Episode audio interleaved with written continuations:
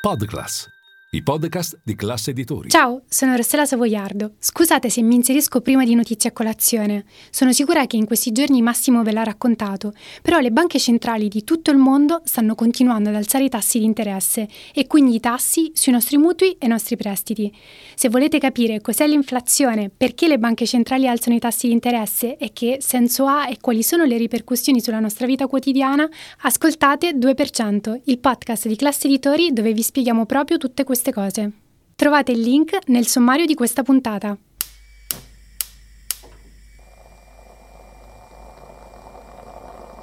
Buongiorno dal gruppo Classe Editori. Io sono Massimo Brugnone, oggi è venerdì 23 giugno e queste sono notizie a colazione, quelle di cui hai bisogno per iniziare al meglio la tua giornata.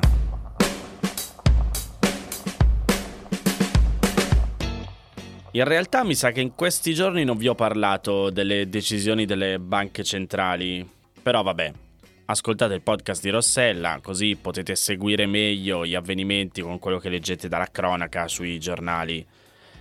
Vado invece sulla Corte Europea dei Diritti dell'Uomo, perché ha dichiarato inammissibili i ricorsi presentati da diverse coppie dello stesso sesso italiane che chiedevano il riconoscimento degli atti di nascita dei loro figli recanti due mamme o due papà. I respingimenti in tre diverse ordinanze su casi simili riguardano sia bambini nati all'estero da coppie gay grazie alla maternità surrogata, che bambini nati in Italia da coppie lesbiche, che sono ricorse alla fecondazione eterologa all'estero. Il Corriere ha scritto un lungo articolo in cui però spiega molto bene tutti gli aspetti giuridici della vicenda. Allora, partiamo da cosa chiedevano i ricorsi. Le coppie italiane avevano chiesto agli uffici di stato civile delle loro città di registrare i loro figli all'anagrafe con i nomi di entrambi i genitori. Di fronte al loro rifiuto, si sono rivolti alla CEDU, la Corte Europea dei Diritti dell'Uomo, che garantisce la tutela dei diritti umani fondamentali a livello europeo, sostenendo che il rifiuto del riconoscimento violava due articoli della Convenzione Europea dei Diritti dell'Uomo, l'articolo 8, che garantisce il diritto al rispetto della propria vita privata e familiare, e l'articolo 14, che sancisce il divieto di discriminazione. Cosa ha detto la CEDU? Ha ribadito alcuni punti fermi. 1. La necessità di riconoscere il legame tra i bambini e il genitore intenzionale, quello cioè che ha deciso di farli nascere insieme al genitore biologico, dando il proprio consenso alla maternità surrogata o alla fecondazione eterologa.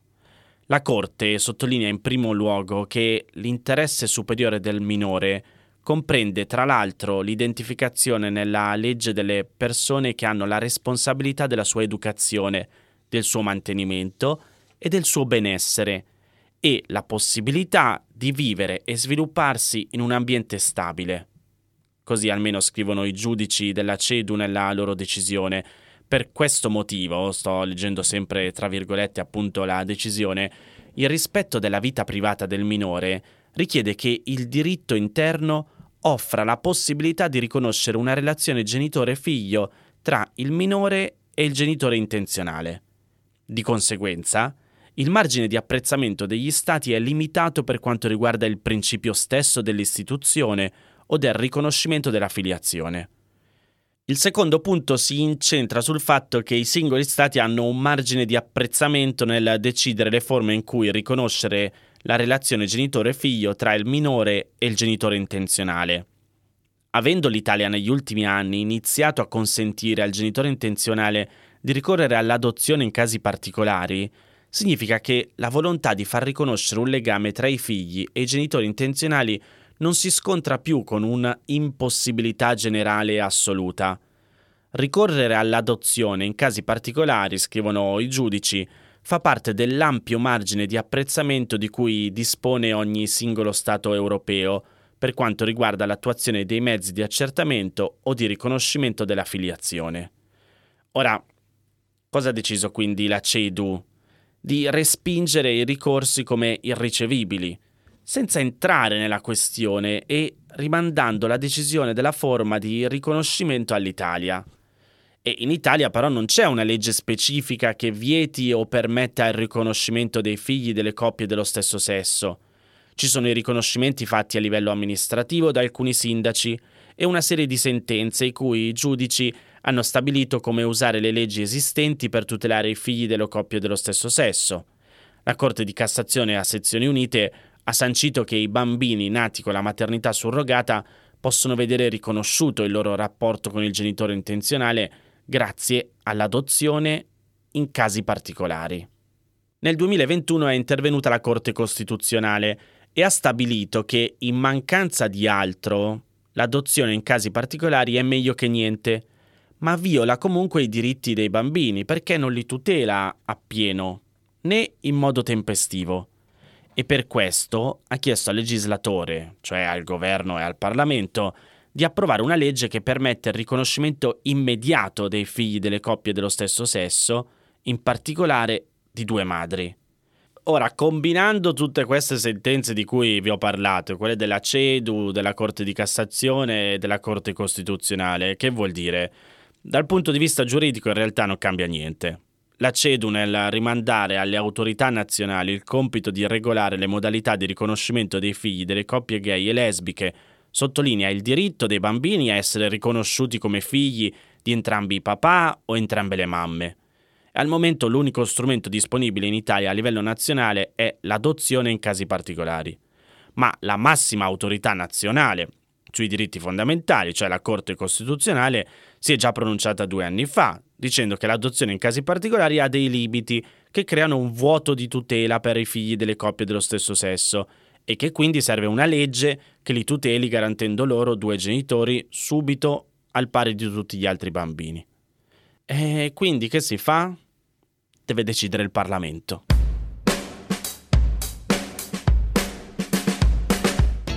Repubblica riporta l'allarme dei sindaci e della regione Emilia Romagna sulle risorse necessarie per tamponare l'emergenza e per ripartire. Il problema starebbe nella distanza tra promesse del governo e soldi effettivamente arrivati nelle casse degli enti locali. Mentre si aspetta il Consiglio dei Ministri, in cui Nello Musumeci ha annunciato la presentazione di un disegno di legge con nuove norme sulla ricostruzione e la nomina del commissario che avrà, come spiegato dal ministro, risorse graduali da spendere, finora la colonnina delle spese supera abbondantemente quella delle entrate. Ad oggi sono arrivati 30 milioni, 10 milioni stanziati con il decreto del commissario per l'emergenza, del 2 e del 3 maggio, la prima alluvione. Poi ne sono stati stanziati altri 20 milioni, sempre per le somme urgenze, del 2 e del 3 maggio. In arrivo ci sono 200 milioni da trasferire sul Fondo Emergenza Nazionale che giungeranno a breve, ma sono vincolati per pagare l'albergo per chi non ha più la casa e poi per pagare il sistema dei soccorsi.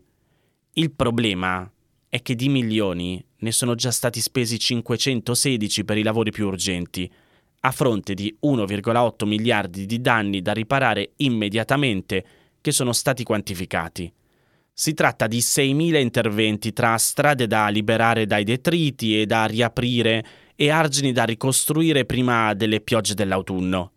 I danni totali sono stati quantificati dal presidente della regione, Stefano Bonaccini, in 8,8 miliardi, ma si è lontani anni luce dalla disponibilità di quella cifra.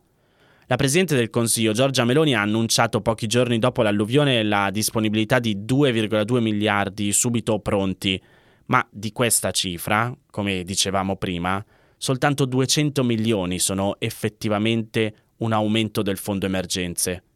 Quindi, solo 200 milioni possono servire per rimettere in sesto un territorio devastato dai danni del fango e da centinaia di frane. Gli altri soldi sono tutti riferiti a agevolazioni fiscali, ammortizzatori sociali per i lavoratori dei comparti più colpiti, come quello dell'agricoltura, indennità di lavoratori autonomi, sospensione di tributi e così via. Elementi, chiariamoci, determinanti per ripartire, ma rimane il fatto che ora il punto è spostare terra, irrobustire argini, ricostruire frane, oltre al fatto che rispetto alla cifra iniziale adesso sembrano spariti 600 milioni.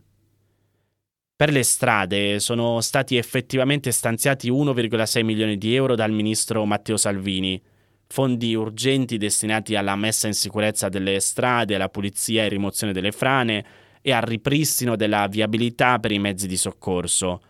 Ma la scelta dei comuni e degli interventi da finanziare è stata a insindacabile giudizio del Ministero e non è sfuggito agli amministratori locali il fatto che si tratti quasi esclusivamente di comuni amministrati dal centrodestra, in una realtà regionale in cui la stragrande maggioranza dei municipi invece è di centrosinistra.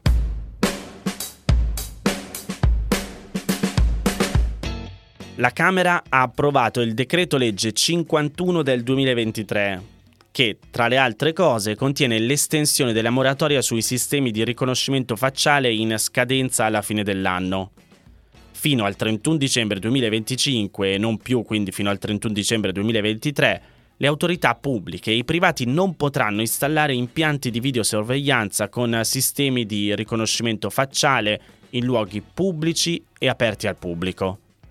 L'emendamento che ha confermato il divieto in scadenza era stato presentato da Marianna Madia, Lia Quartapelle e Filiberto Zaratti del Partito Democratico e approvato la scorsa settimana in commissione.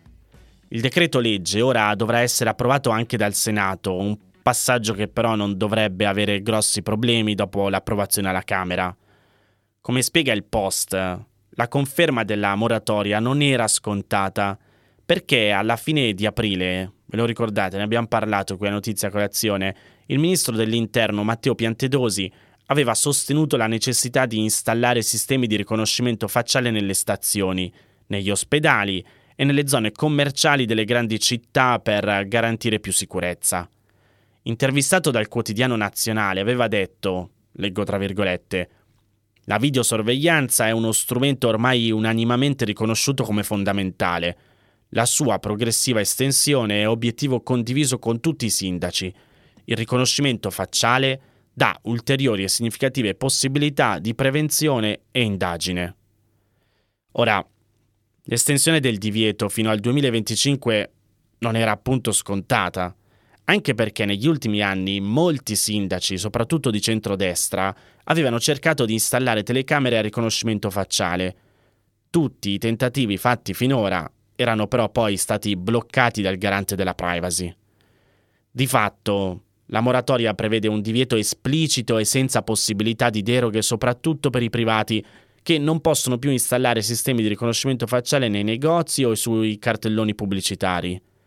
I comuni, invece, prima di installare le telecamere devono chiedere il parere del garante della privacy, che finora ha sempre bocciato tutti i progetti presentati dalle amministrazioni.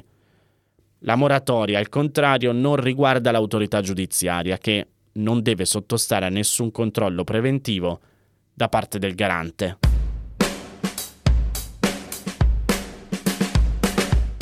Queste erano le notizie a colazione di oggi. Se volete suggerirmi alcune notizie o mandarmi i vostri commenti su quelle trattate, potete scrivermi all'indirizzo notiziacolazione@class.it.